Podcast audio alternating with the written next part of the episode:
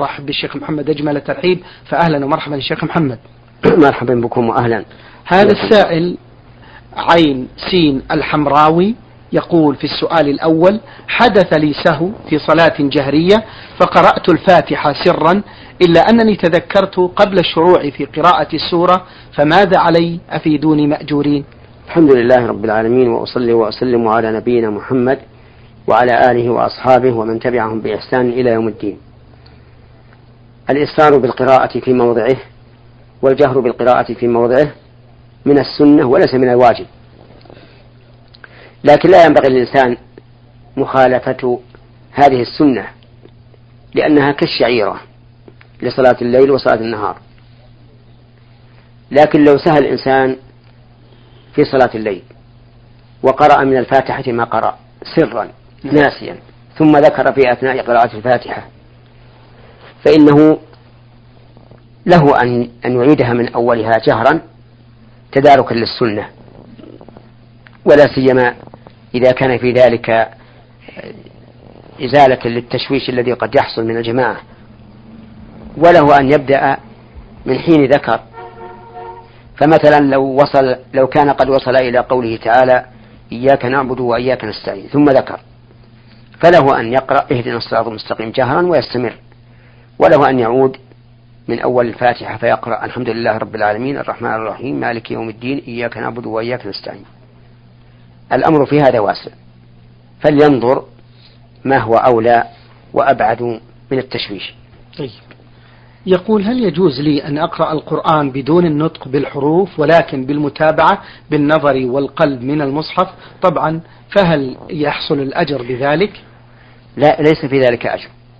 يعني لا يحصل للإنسان أجر القراءة إلا إذا نطق بالقرآن ولا نطق إلا بتحريك الشفتين واللسان. وأما من جعل ينظر إلى الأسطر والحروف بعينه ويتابع بقلبه فإن هذا ليس بقارئ. ولا ينبغي للإنسان أن يعود نفسه هذا لأنه إذا اعتاد ذلك صارت قراءته كلها على هذا الوجه كما هو مشاهد من بعض الناس تجده يقلب الصفحة ويومي هكذا برأسه يمينا وشمالا ليتابع الأسطر وإذا به قد قلب الصفحة الثانية في خلال في مدة يسيرة. تعلم علم اليقين أنه لم يقرأ قراءة قراءة نطق. والخلاصة أن من لم يقرأ قراءة ينطق بها فإنه لا يثاب ثواب القارئ. وهذا واحد. ثانيا ننصح إخواننا عن هذه الطريق أعني أن يقرأوا بأعينهم وقلوبهم فقط لأنهم إذا اعتادوا ذلك حرموا خيرا كثيرا. نعم. جزاكم الله خيرا. يسأل السائل عين سين الحمراوي ما هي نواقض الإسلام؟ نعم. نواقض الإسلام على سبيل العموم كل ما خالف الإسلام.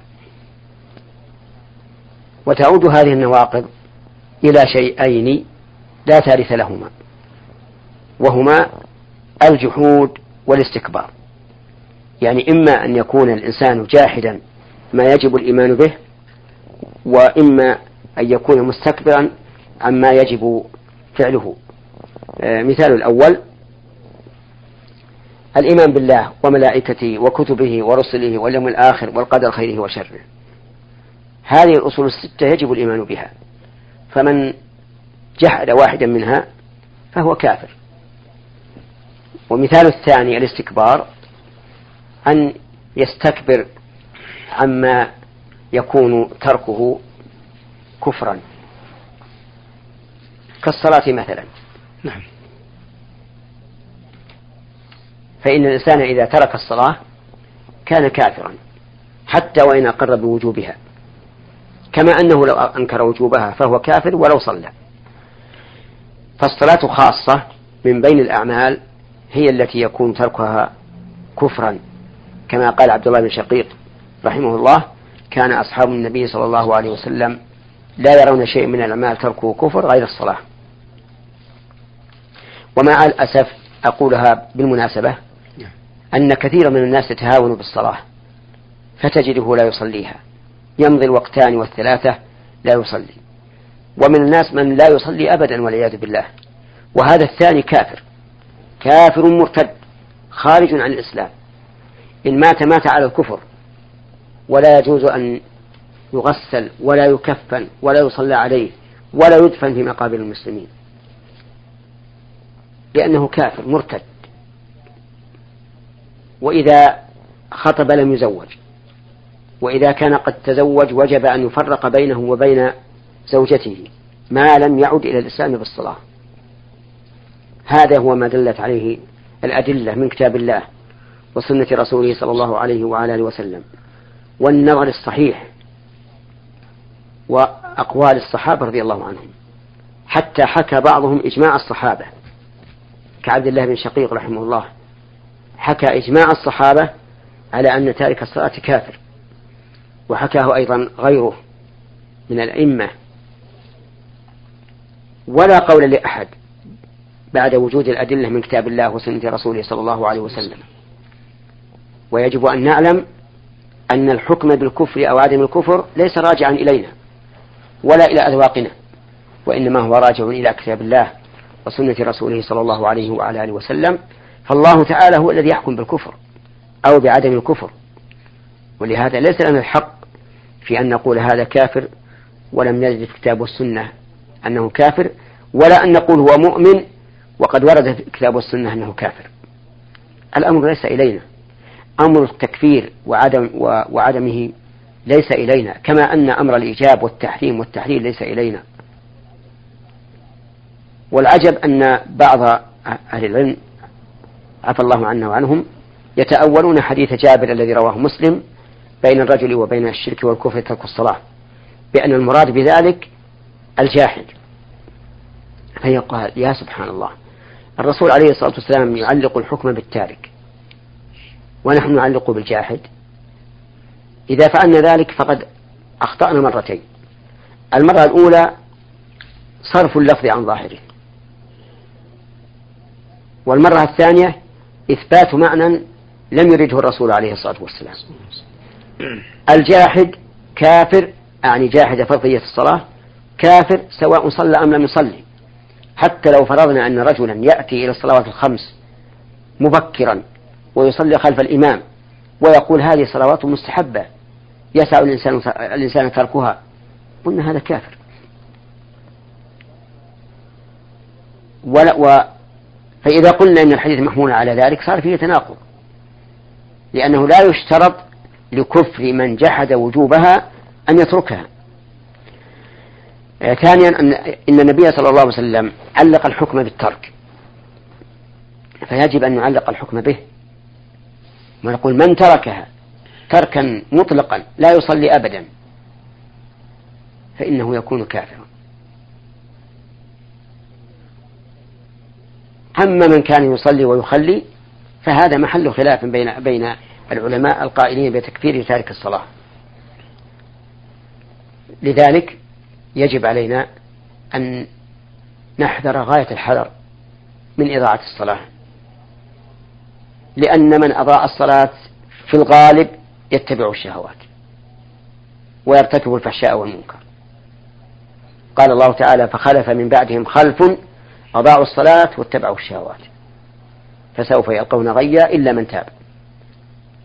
إلا من تاب وآمن وعمل صالحا فأولئك يدخلون, يدخلون الجنة ولا يظلمون شيئا. وقال تعالى أتل ما أوحي إليك من الكتاب وأقم الصلاة إن الصلاة تنهى عن الفحشاء والمنكر. وهذا يدل أن من لم يصلي فليس له ناه عن الفحشاء والمنكر من الأعمال الصالحة.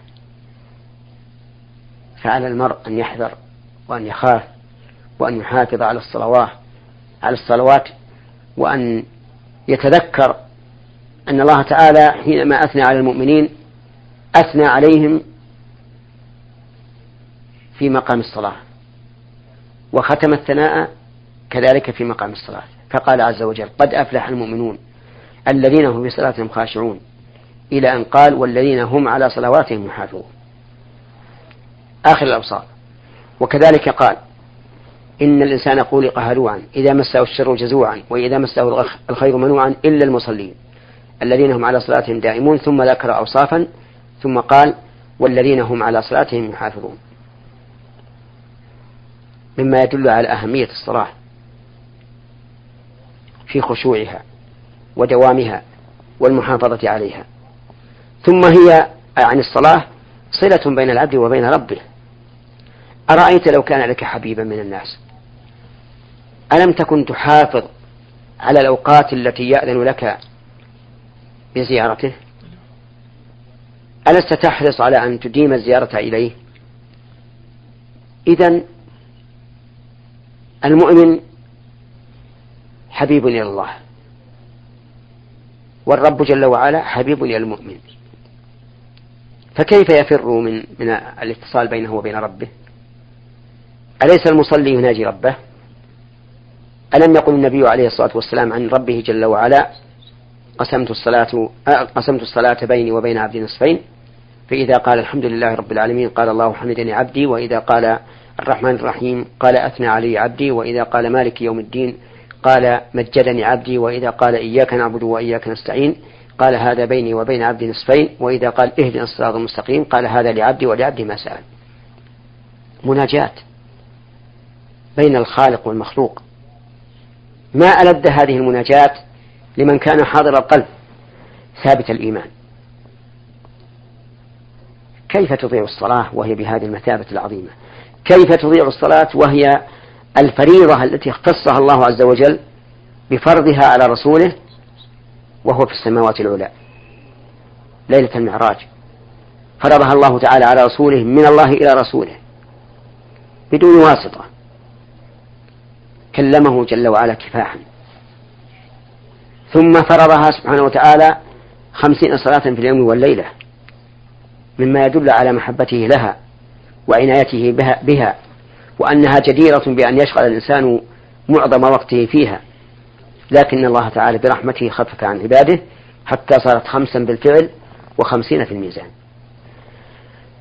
هيا أسف على قوم تهاون بالصلاة. أضعوها. سهوا عنها. حتى صارت عليهم أثقل من كثير من الأعمال. نسأل الله أن يهدينا وإخوان المسلمين اللهم آمين.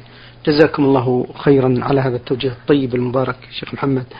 السائلة راء صاد آه، راء من الطائف تقول في هذا السؤال تذكر بأنها امرأة تعاني كثيرا من سوء تعامل والد زوجها معها تقول هذه السائلة أحسن إليه ويسيء الي يتلفظ علي بألفاظ بذيئة ويفتري علي بكلام لم أقله وكذلك الحال بالنسبة لابنه الذي هو زوجي فهو سيء القول سليط اللسان كثير السب والشتام ورفع الصوت بسبب وبدون سبب.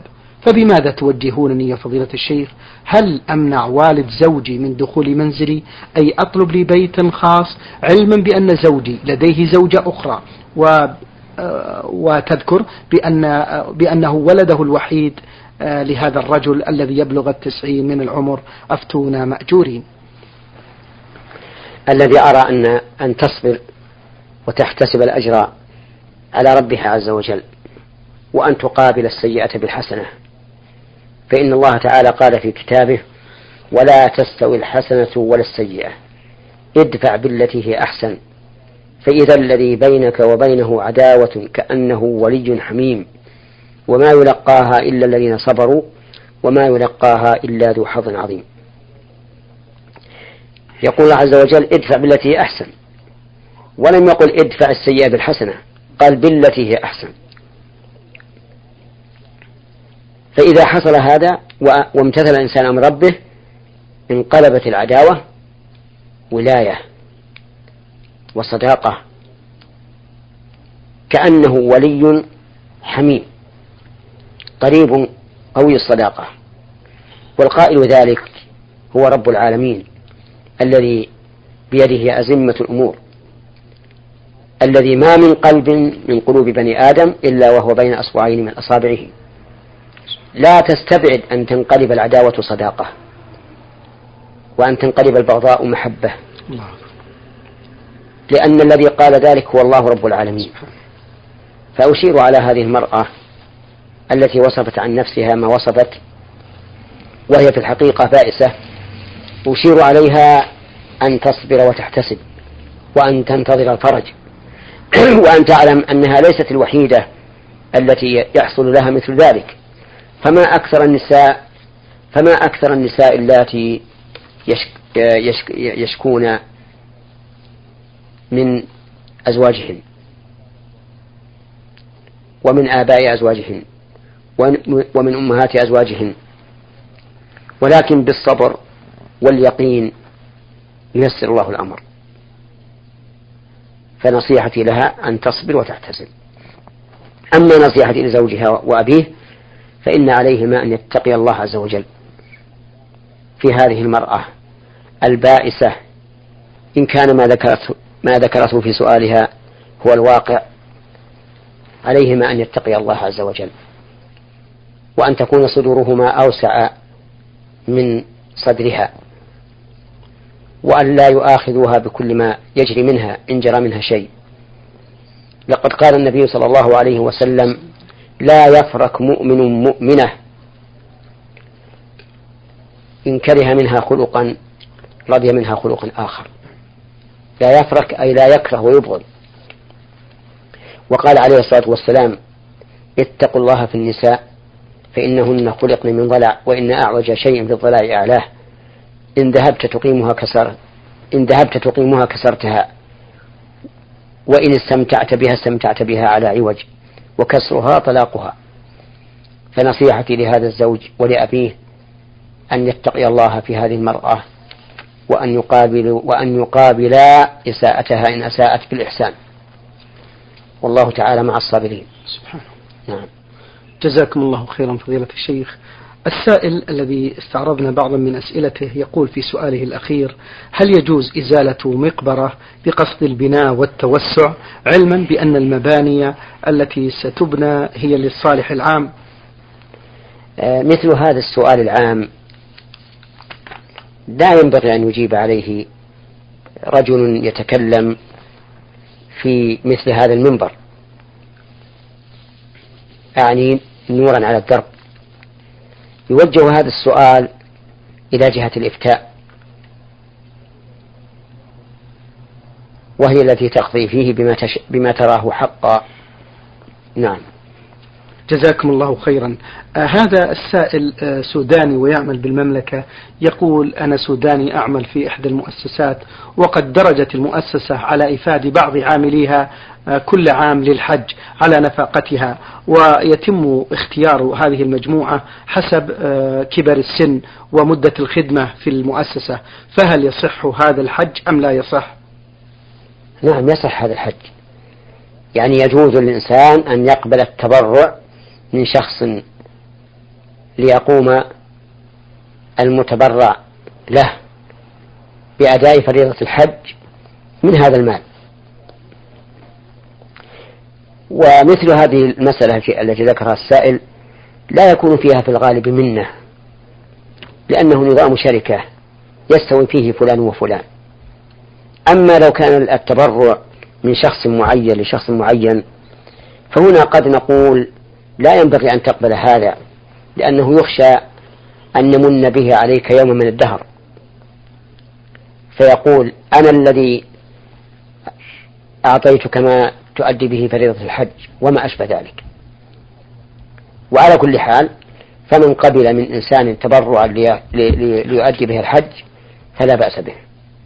لكن كما قلت إذا كان من شخص معين فلا فالأولى أن لا تقبل. وإذا كان من شركة على وجه العموم والنظام لها فلا بأس.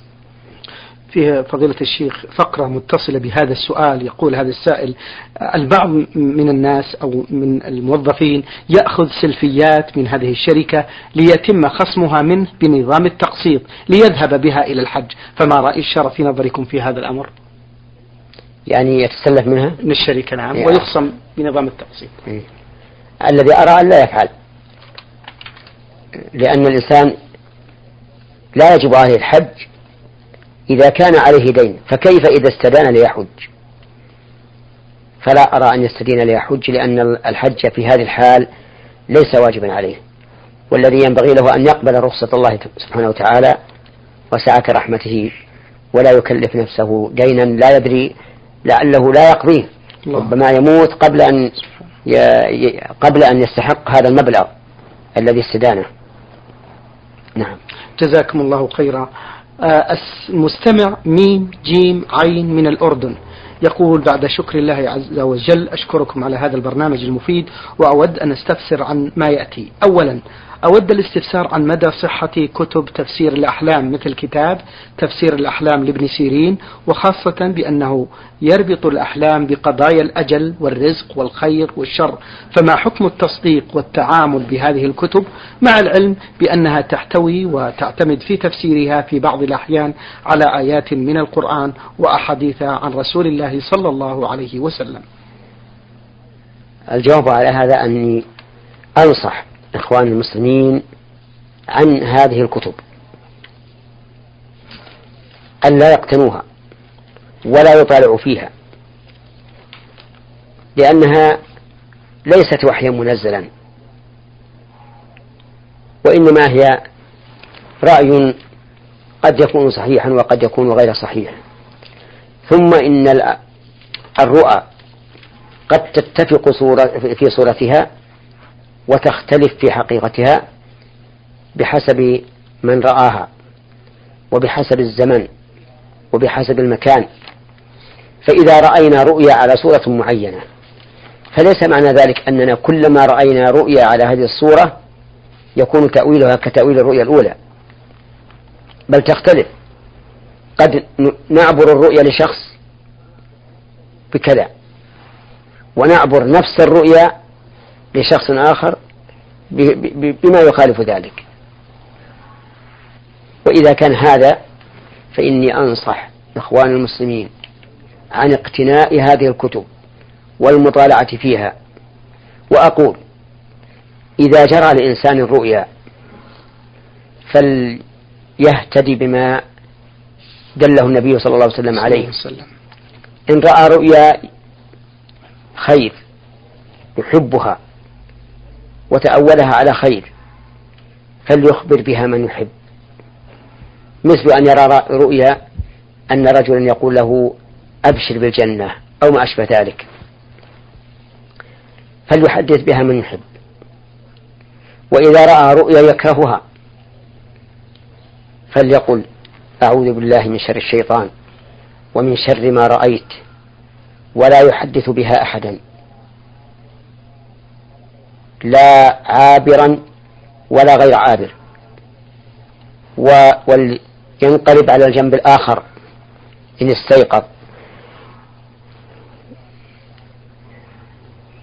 وإذا فعل ما أمر به الرسول صلى الله عليه وسلم عند رؤيا ما يكره فإنها لن تضره أبدا. ولهذا كان الصحابة رضي الله عنهم يرون الرؤيا يكرهونها يمرضون منها. حتى حدثهم النبي صلى الله عليه وسلم بهذا الحديث صلى الله عليه وجزاه عن أمته خيرا. فكانوا يعملون بما أرشدهم إليه الرسول عليه الصلاة والسلام ويسلمون من شرها. اللهم صل وسلم نعم. جزاكم الله خيرا. هل الحلف الشركي هل عليه كفارة؟ وهل قول في ذمتك ولعمري من الحلف الشركي؟ الحلف الشركي ليس فيه كفارة. يعني لو قال والنبي والكعبة والشمس والقمر والليل والنهار والسيد وما أشبه ذلك فكل هذا من الشرك. لقول النبي صلى الله عليه وسلم من حلف بغير الله فقد كفر أو أشرك. وهو حلف محرم ليس فيه شيء أي ليس فيه كفارة لكن فيه الإثم. لأن الشرك لا يغفره الله عز وجل. قال الله تعالى إن الله لا يغفر أن يشرك به ويغفر ما دون ذلك لمن يشاء. وظاهر الآية الكريمة أن الشرك لا يغفر ولو كان أصغر. وإن كان في ذلك خلاف بين العلماء. هل الشرك الأصغر يغفر أو لا يغفر؟ لكن صاحبه لا يخلد في النار حتى وإن عذب. أما قول في ذمتك فليس بيمين. لأن المراد بالذمة العهد يعني كأنه قال أنا في عهدك أو ما أشبه ذلك. وأما لعمري فهو فليس فيها بأس أيضا. فقد جاءت في السنة وجاءت في كلام الصحابة وجاءت في كلام العلماء وليست هي القسم. القسم أن يصوغ الكلام بصيغة القسم. وصيغه ثلاث الواو والباء والتاء. والله بالله تالله. نعم. شكر الله لكم فضيلة الشيخ وبارك الله فيكم وفي علمكم ونفع بكم الإسلام والمسلمين. أيها الإخوة المستمعون الكرام أجاب عن أسئلتكم